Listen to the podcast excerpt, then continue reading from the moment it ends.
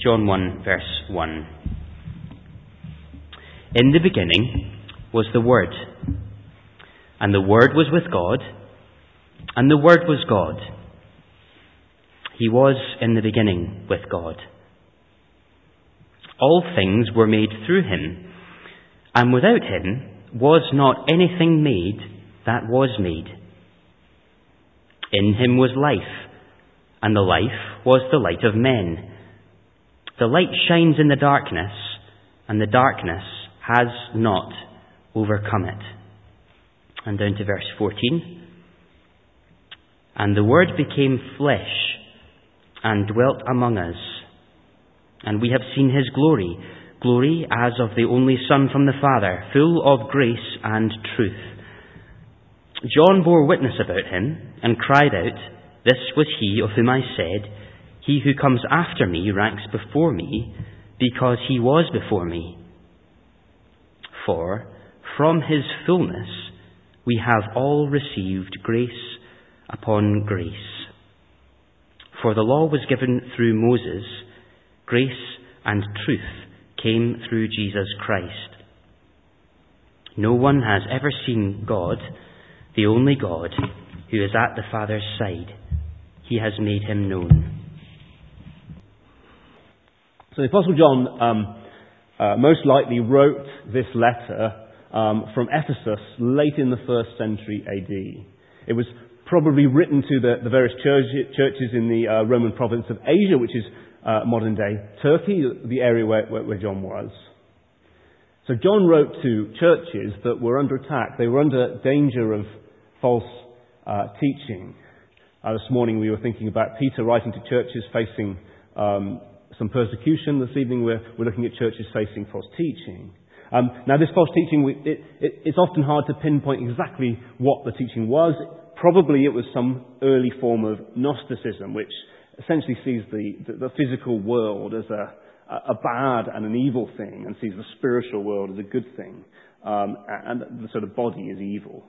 And it probably taught that salvation is achieved through gaining special knowledge. So Gnosticism is, it means knowledge. So the idea that we get our salvation through some special exclusive knowledge that we get direct from God rather than coming to faith in Jesus Christ. So, so possibly that's what's going on. What, what we certainly know about the false teaching present in John's day was, was what the letter tells us. And, and, it, and, and, and uh, the key things it tells us are this. First of all, the, the, the church is under attack from teachers who are denying the critical and central truths about Jesus. Secondly, they denied or, or reduced or diminished the need for holy living, for living Christ-like lives. And thirdly, they were causing division and separation amongst God's people. They were breaking the fellowship, if you like.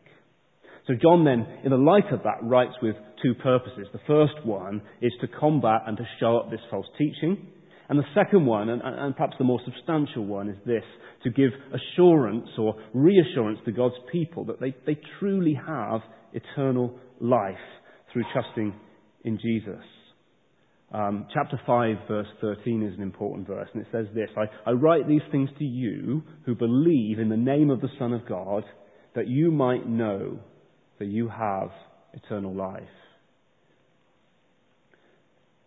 And the, the theme of knowledge and certainty and knowing for God's people, that we really might know that we are His, that we are saved, runs throughout this letter. You'll see that word know, know over and over again, perhaps over and against a sort of a special Gnostic knowledge. We have a, a certain knowledge. That, that's really important. So if you read this letter, and, and John does write in quite a black and white way sometimes, and if you read it and, it and it seems really harsh, well, remember that this book is written to encourage and to reassure and to give assurance to God's people that they really know Jesus.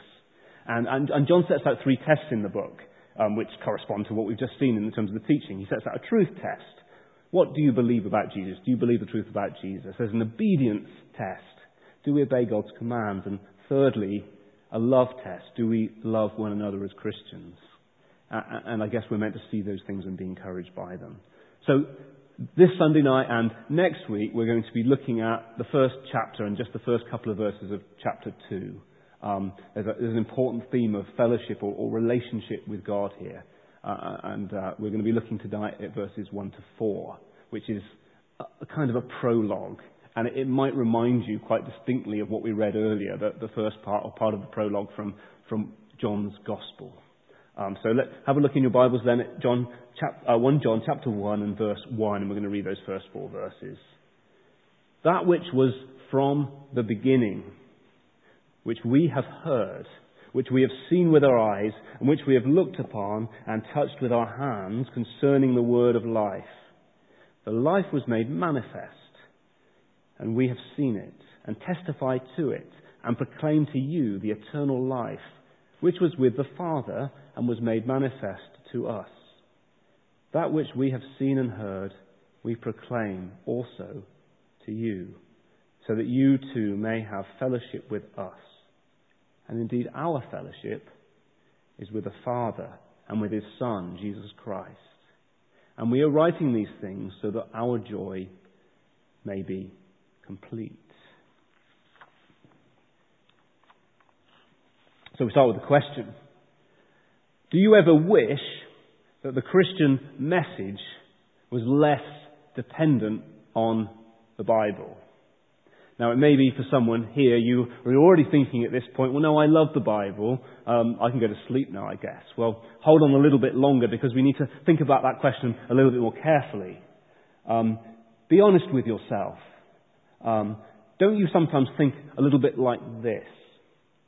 Well, the, the, the, message of the Bible is great, isn't it? To be in a relationship with the eternal God, the loving God who made the world. Well, that's a glorious thing. To know that you're loved and cared for by the creator of the universe, well, that's extraordinary. That he hears me when I speak to him, well, that's amazing, isn't it? But if I'm honest, there are times when I, I find some of the things that the Bible says really quite tough. It's difficult to believe in today's culture and to stand up for. And perhaps you're here and actually sometimes you're a little bit embarrassed by what the Bible says. It tells us of a Jesus who claims to be the only way to God. That's hard, isn't it? That's exclusive.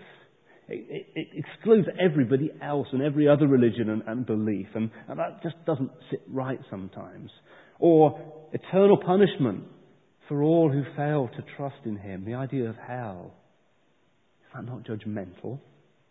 Or a holy God who has unchanging moral standards that just won't fit into what we consider to be morality in today's society and, and leads to claims of Christianity being bigoted. And maybe we feel the weight of that, and that's hard. This book is so outdated, isn't it? Who here, Christian or not Christian, hasn't wished that it's different sometimes. And anyway, hasn't modern scholarship shown us a better way? Hasn't it disproved the need to take the Bible literally? And can't we approach the text and figure out what the real truth is and filter out all the stuff that Jesus' followers added later and, and embellished and changed? Isn't there something? Can't we get back to a real Jesus? A Jesus who's relevant for today, a Jesus who fits in with our society and the truth of, of, of, of, of what we now know? Don't we need to move on from the Bible as it is? Don't we need to update the message? And wouldn't that make Jesus so much more attractive to our world? So maybe for you that's a big deal. But for someone else, perhaps that's not really your issue. The thing you find hard is going to people and saying, God has spoken to this world and it's written down in a book that was produced 2,000 years ago and it hasn't changed since. Surely if there's a God, our world tells us, people around say to us, friends and relatives say, surely if there's a God, he'd do something more dramatic, something more current. Surely he would speak to us now in a more dramatic way. And maybe that's what we need. Maybe we need services where we have a more tangible, exciting experience of God. The sense of heaven coming down to earth, miracles, powerful emotional experiences, a voice speaking. Don't we need that? Perhaps we can go to another church and, and perhaps we can find something that looks like that. Surely God should be doing something more than just giving us this. And the world around us encourages and bombards us with these thoughts. And who here hasn't struggled with those kind of doubts from time to time. And if you're here this evening and you're not yet a Christian, maybe these are precisely the kind of things that stop you and make it hard for you from coming to Jesus. Well, when John wrote this letter in the, in the latter part of the first century, things weren't so different. It was maybe 60 years since Jesus died. And maybe now the time was to update things, you know? New teachers had come along, we've been thinking about that. They were trying to influence the churches. They denied the key teachings about Jesus the apostles had passed on. You need to update the message, you see. It seems as well, uh, reading in, in chapter 2, that they might well have claimed some kind of special anointing from God. Some extra revelation, something new and more exciting. Don't worry about what John and those apostles told you. We, we've heard a new message. We've got something better for you. And undoubtedly, all of this was attractive. John, an old man, as he writes, looks on and he sees both the attraction of this message and the danger of it. And so he writes to them to reassure them to stick with the truth.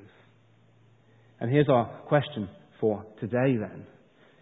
Why should we, why must we stick with what the Bible teaches when there are seemingly more attractive more powerful messages, even messages about Jesus on offer. Isn't there a better way to know God? Can't we find a church that would give us something more current, something more powerful? So, what does God have to say through uh, John the Apostle then to us this evening? Um, I have three headings. If you've got a notice sheet, I think they're on the back. Um, first one is this the Apostle's witness is reliable. How can we know the truth about Jesus? That is the key question here we start with. How can we know what he really said and did and what he was like? And our first lesson is that we can absolutely believe the accuracy of God's word because the witnesses who wrote it were reliable.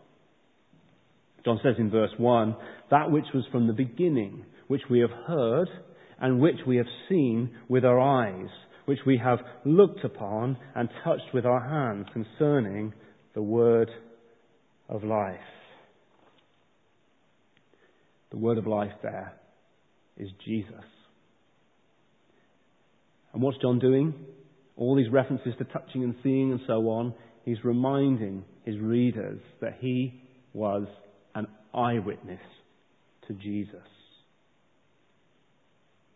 Imagine, if you will, a court scene now, with some eminent uh, lawyers and the like around the place, I'm not looking at anyone in particular, but Eric's sat at the front. Now, you'll have to forgive me for my sort of TV drama court setup here. I'm sure it's totally wrong. But we, we have, a, we have a, a murder trial, and uh, the defendant stands in the dock, and the, the prosecuting lawyer that, that, is calling in the witnesses. And uh, here's the first one coming up, and the question comes, if anyone even ever asks this, where were you on the night of the murder? The witness says, I was, I was out of town. But I've heard all about this case, and, well, this guy seems like a nasty piece of work. I'm sure he's guilty. And up comes another witness. Yeah, I wasn't terribly close either, but, you know, I've read about it on Twitter, and uh, uh, look at him. Look, he's pretty, looks pretty unpleasant, doesn't he? It, he must be the murderer. And here comes another one. Where were you when the murder happened? I'm not sure it matters. Do you really need to know that? I've just got a feeling about this case, and I'm sure that's your man. Good evidence? Good evidence, what do you think? Do you think that case would ever have come to court? You see, here come the uh, here come the uh, the defence team, and here are the defence witnesses, and up they, they they come, and here's the first one. Where were you when the murder happened? Well, I was with the defendant. We were having dinner together in a restaurant miles away on the other side of town from where the murder happened, and and he was with me all evening. And here comes the second witness. Where were you? And what were you doing?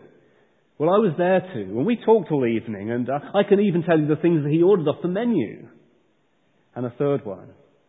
Well, I was at the restaurant too. I, I, I happened to be the restaurant manager, and, and he was there all evening. And here you are, I've got the details of the credit card payment that he made about the time the murder happened to prove it. It wouldn't have come to court, would it? Of course, it's a silly case. But it's an important point. Are you going to listen to the witnesses who weren't there, who don't know what they're talking about, who have no evidence? Or are you going to listen to the ones who were there and saw and heard in detail? You see, the false teachers in John's day, they weren't there, they didn't know, They hadn't heard, they hadn't seen, they hadn't touched. The apostles, well, that's another matter. So what, let's unpick then from the passage what John has to say about himself and the apostles in a bit more detail.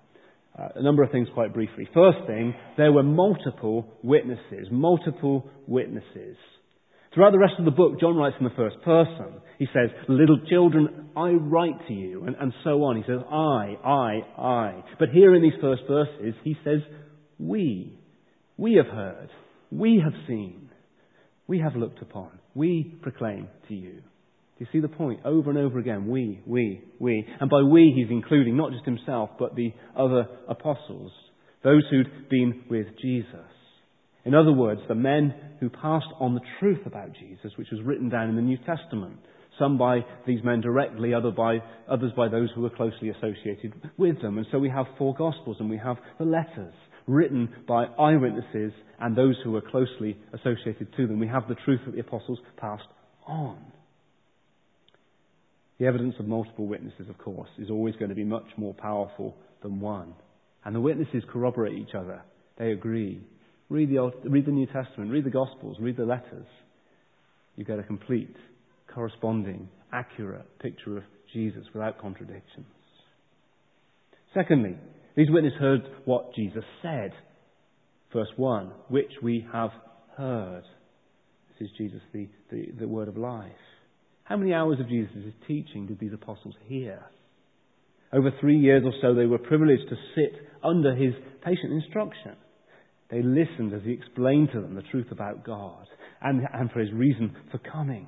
You see, their understanding of Jesus was not second-hand hearsay. It wasn't stuff that they'd overheard from a distance. No, they were with him day by day, listening as he taught them in detail. And what they heard is what we have. They heard. They saw, which we have seen with our eyes. They were there with Jesus throughout the years of his public ministry, literally watching on. Do you want an accurate account of what Jesus did and where he went? Well, these are the writers to trust. They were there. Not only they saw, but they touched. We touched with our hands. They lived in close quarters with Jesus. They were close to him physically. Here they are when he's asleep in a boat and there's a storm raging and they're shaking him to wake him up. And here's John at the, the, the Last Supper leaning against Jesus. And his, his, he was there in flesh and blood and they were with him. And they touched him. So there were multiple witnesses. They heard, they saw, they touched. And lastly, they proclaimed what they heard. This is really important because this is about their intention. What was the intention of John and the other apostles as they reported and wrote down what they saw? That which we have seen and heard, we proclaim to you. We're not going to tell you something we've made up ourselves. We're not going to give you an artist impression, some sort of sketchy interpretation. We are going to tell you just what we saw and heard. And of course, when we approach the New Testament, when we read the Gospel accounts, they don't read like some kind of artist impression. They don't read like some kind of embellished myth. They don't read like something that's been some kind of flight of fancy based on some facts. They read like history, and that's what we'd expect because the intention of the apostles was to write history. Of course, they have a purpose to bring us to Jesus and show us salvation through him. Of course, they're doing that. But as they, they do it by writing and reporting the truth. And if you look at all the sheer number of facts and places and names and things that come up in the Gospels, you'll see that this is history grounded in the real world. They told us what they saw. And of course, quite apart from all of that, this is the infallible Word of God. Um, and they wrote as they were moved along by the Holy Spirit. And the Holy Spirit is the perfect witness. He doesn't make mistakes. So the apostles' witness is reliable then. When we come to the Bible, we can have great confidence that what we have in our hands, what's in our New Testament, and of course what's in the whole Bible is true. This, this, this book has, is written by witnesses who were there and they knew and they saw and they intend to tell us what they saw. It's reliable. It's powerful. It's accurate. We can trust it. In the face of all the things that the world would throw at us, we can trust it. In the face of people telling us we need to update our message and that the Bible's got stuff wrong, we can trust what we have. The apostles' witness is reliable. That's the first thing. Secondly, therefore, believe the truth about Jesus. The apostles' witness is reliable. Therefore, believe the truth about Jesus. Because as we've already thought, what we believe about Jesus matters hugely. That's why John seems to go almost over the top here in emphasizing the reliability of the apostles' witness. We've touched, we've seen, we've heard, and so on.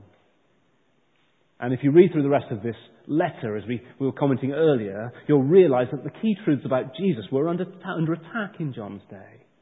And that's what false teaching, whatever it looks like, is what it ultimately does. It attacks the person and the work of Jesus Christ. His, that he was the Son of God seems to have been under, attack. That he came in the flesh, that he had a body, that was under attack. And, and, and, and what is it that John gives us here? What are the truths that he wants to see? Well, let's look, shall we? Firstly, Jesus is the eternal Son of God. A fact under attack in John's day. Jesus is the eternal Son of God. Verse 1 tells us that Jesus, the Word of life, was from the beginning. That which was from the beginning. Verse 2 tells us that He is the eternal life. And then again He says that He is the one that, which was with the Father I think that's quite clear. But it's worth referencing back to what we read earlier from John's Gospel as well. That's really helpful in, in understanding and this in a little bit more detail. John says this In the beginning was the Word, and the Word was with God, and the Word was God. He was in the beginning with God. All things were made through him. And without him was not anything made that was made. Jesus, then, says John, is God the Son.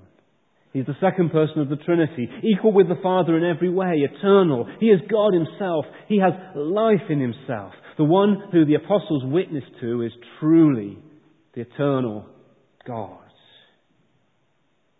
But perhaps someone here is thinking, how could they see this? How could they know this? Didn't he just look like a man? Well, it's worth pausing on that just for a moment. What did they witness? A few examples. And you could imagine if you want you were alongside them and think what you would come away with if you were. Here he is teaching the people with an authority that leads to a sense of wonder. He's so totally and completely different from any other teacher. The scribes and the Pharisees and the religious teachers of Jesus' day taught in a certain way, but when they heard Jesus, they said, What kind of teacher is this? He has authority, not like them. And here he is um, with his disciples, and, and there's a terrible storm. And, and the boat's being smashed around, and, and, and, the, and the disciples, are fishermen, but they're, they're scared they're going to die. And Jesus gets up, and what does he say? Peace, be still. The wind and the waves instantly drop, and it's calm like a mill pond. Who is this? Even the wind and the waves obey him. Who can do that? Just God. And here's Jesus going up a mountain with Peter, James, and John, and suddenly his glory is seen and his face shines like the sun. Moses and Elijah, the, the, the prophets of, of, of old times appear. And then afterwards, a voice cries out from heaven This is my beloved Son, with whom I'm well pleased. Listen to him. Could you ever mistake that? Could you ever forget that? But it's what's happened and what is reported to us. And here then are Peter and John standing at an open tomb. God has raised Jesus from the dead. And here they are seeing him appearing to them again and again. And here they are on a mountain after 40 days. And here is the risen Jesus and he's going up into heaven and the angels say, the way that you've seen him go up, he will one day return. This is truly Son of God. And, you know, if he's not, if we refuse to believe that, then he can't save us. Because if Jesus is not God, he cannot be our Saviour. We must have Jesus to be God. But He is God. That's what the witnesses tell us. The evidence is overwhelming. We can believe it. We must believe it. And if you feel timid about this stuff, then be God, be bold, be confident that this is true. So he's the eternal Son of God. He was revealed in the flesh, secondly. Verse 2. The life was made manifest, or, or, or, or the life appeared. How did he appear? In such a way that the disciples were able to touch him with their hands. Again, in the words of John's Gospel, chapter 1, the Word became flesh and dwelt among us. This is the second crucial truth about Jesus, isn't it? Not only is he the eternal Son of God, but he became flesh. He became man. He became human, body and soul. He was fully human without ever being less God. Two natures together in one person. He's the Lord. That's the Lord Jesus Christ. That's who he is. And false teaching, of course, has attacked this throughout the ages and did so in John's day. They denied, and we see it in chapter 4, that Jesus truly became man. But if Jesus is not man as well as God, he cannot be our Saviour. He cannot take our place. Well, can we be sure? Well, how did the disciples know? Well, here they are, living with him for, for three years or more. They see that he is a, a man. They see him tired and weary after teaching the crowds and healing many. They are with him at Lazarus' grave as he cries tears of anguish over the despair of death. They see him in the Garden of Gethsemane, crying out in anguish to God, sweating drops of blood. Not my will, but yours be done, he says, as the, the, uh, the human will of Jesus submits gladly to the divine will. They see him hanging on the cross like the worst of criminals, dying in agony. And they come to understand that as he breathes his last, he reveals the depths of God's love he pays the cost of salvation for all who believe in his name, for all who come to him in repentance and faith. And if you've never done that before tonight, then the offer is to you come, put your faith in him and be saved. Know that he on this earth lived a perfect life for you in a way that you can never do and died the death taking the punishment that you deserve. So the eternal Son of God became flesh and dwelt among us to buy our salvation by his perfect life and death. This is what the apostles saw and understood, and this is what they declare to us in the Bible. And once again, the witnesses are so reliable and so accurate. We can trust these accounts with all of our hearts. So he's the eternal Son of God. He was revealed in the flesh. He's the Word of life. Jesus is the Word of life, verse 3. What do words do? In, in John's Gospel, it says he is the Word. In the beginning was the Word. And there's a, there's a mystery to that and a depth to that. But at least it says this about Jesus. He, as the Word, does what words do. Words describe things. They reveal truth. We read words, don't we? Or we listen to them to learn.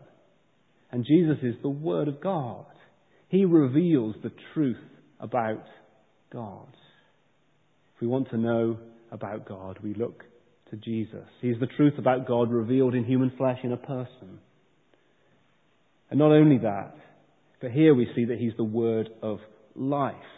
We've seen, we see in these verses that He's the eternal life. But not only the eternal life, He's the, the Word of life. And what does that tell us? Well, He is the way to eternal life. He is God's message of eternal life. It's not just that God has given us a, a message to be saved through. Of course He has. He has given us a person to be saved through. And if we want the eternal life that's freely offered to us, we find it and we see it and we receive it and we get it only in Jesus.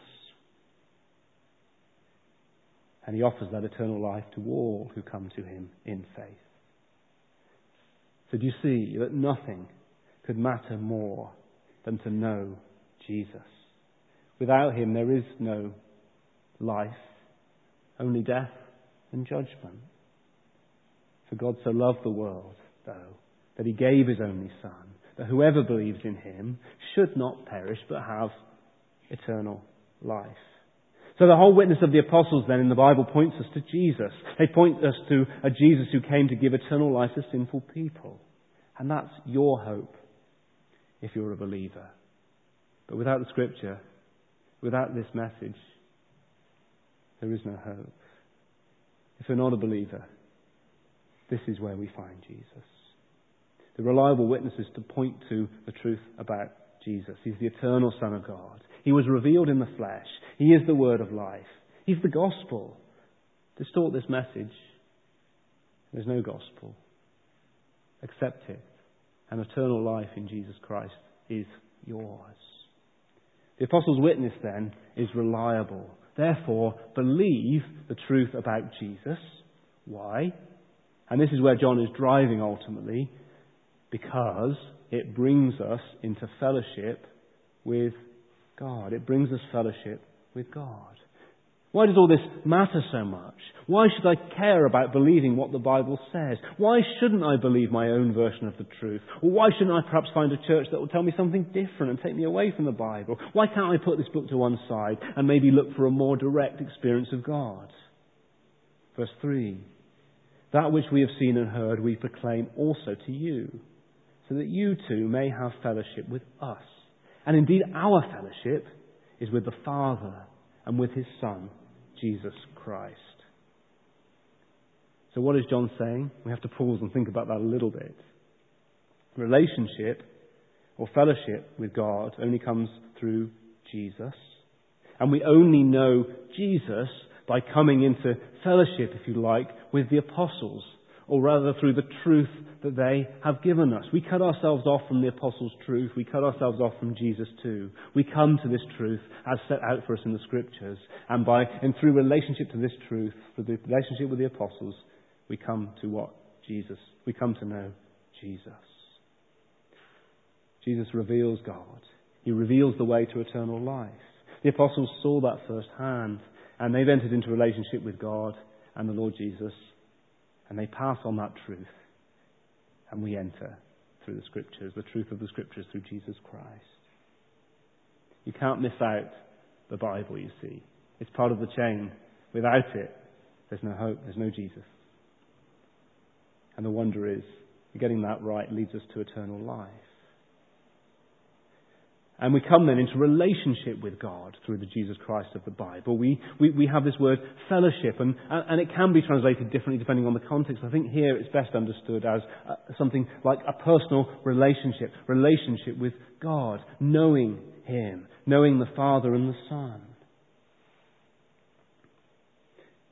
That's the only way.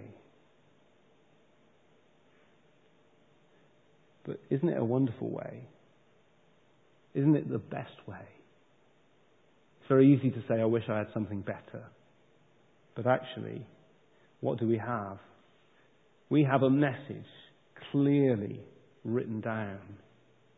The truth about Jesus is clear for us to see.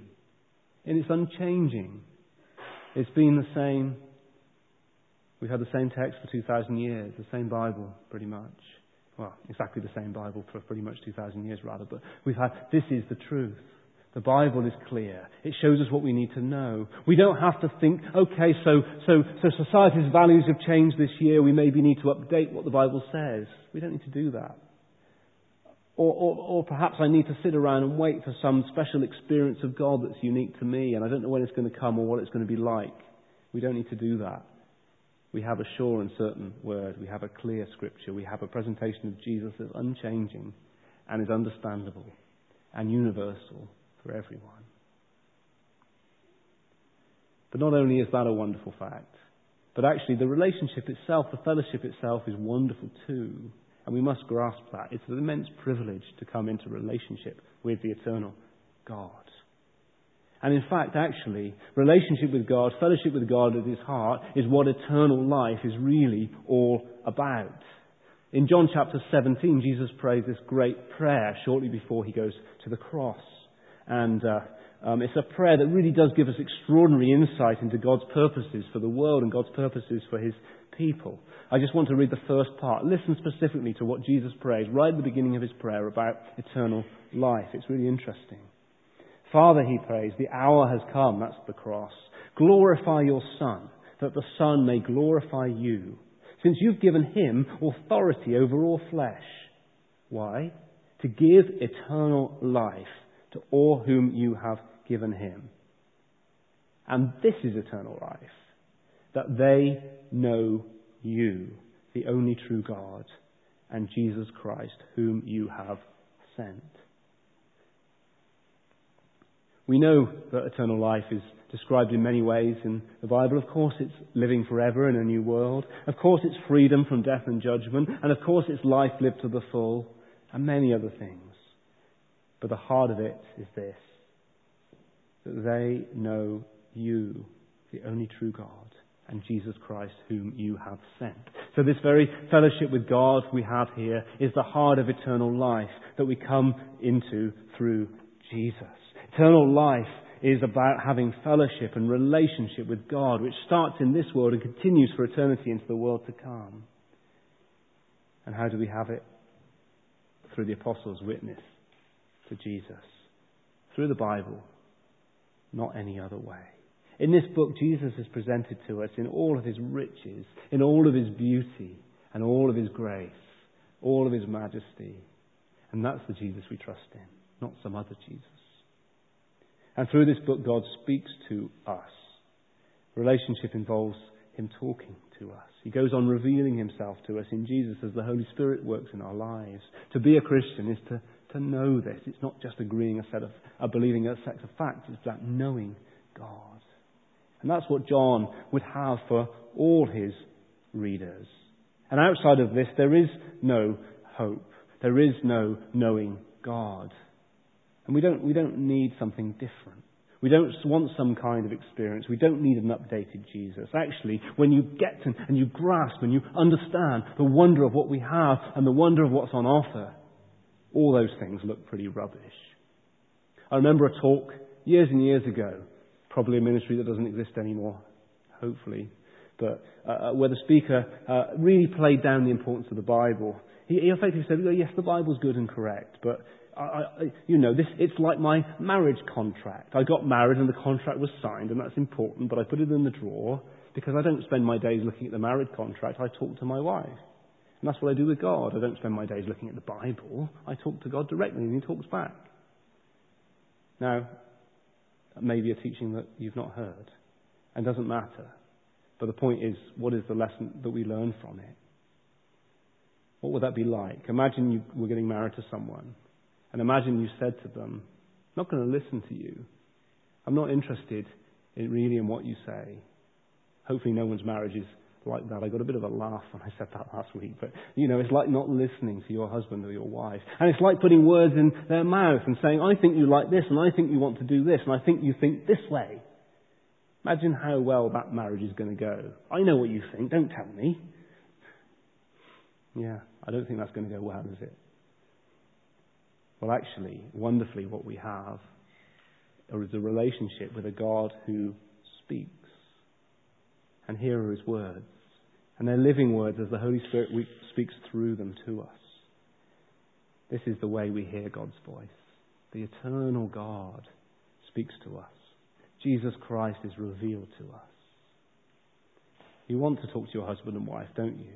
You want to know them a little better every day, to understand their preferences and their thoughts and their likes and their dislikes and their way of thinking. And you want to enjoy them for who they are. And we want to know God better and enjoy Him for who He is. And, and we're in relationship with Him if we're believers. And that's a glorious, rich, wonderful thing. And John says that if we come into relationship with God through the truth of the apostles, if that's where we are, then that brings great joy to Him. And it brings great joy to us too. It's a joyful thing. Well, if you're struggling to trust the Bible at the moment, if that's difficult for you, if you can't get over how outdated it seems, or you struggle to see how God's Word could be contained in a 2,000 year old book, well, be encouraged. When you listen to the news tomorrow and you, you feel like you're being told that your faith is bigoted and silly, well, be encouraged. Remember what God's Word really is. It's true. It's accurate. It's life giving. It's the way to God through Jesus. When your colleagues or your school friends laugh at you and, or they're outraged because of the idea there's only one way to God and they despise the Bible because of its outdated moral standards, how are you going to respond? Are you going to be embarrassed? Are you going to avoid the question? Are you going to feel worried that perhaps they're right and perhaps I'm going to struggle with the Bible and there's stuff in here I don't really like and mm, can't we change it? No, you can respond with confidence. You can respond by sharing Jesus, by pointing them to the Jesus of the Bible in the knowledge that the, the, the, the record is true. And this Jesus is the word of life. He gives life. He gives eternal life. He opens blind eyes. He brings people to Him. And the word of God declared in the scripture, the word of life we see here, this Jesus is the one who saved me and saved you and can save anyone here who is not yet saved and can save our friends and our relatives and those who laugh at us. And this is real and it's true and it's believable. That's what we have. And we can hope and expect to see those around us brought into relationship with God. The Apostles' witness then is reliable. It really is. Therefore, we can and we must believe the truth about Jesus. And that truth wonderfully brings us into relationship with God. There's nothing more important in all the world. And there's nothing more wonderful. Do you know Him? Are you trusting Him? Are you enjoying Him? Amen.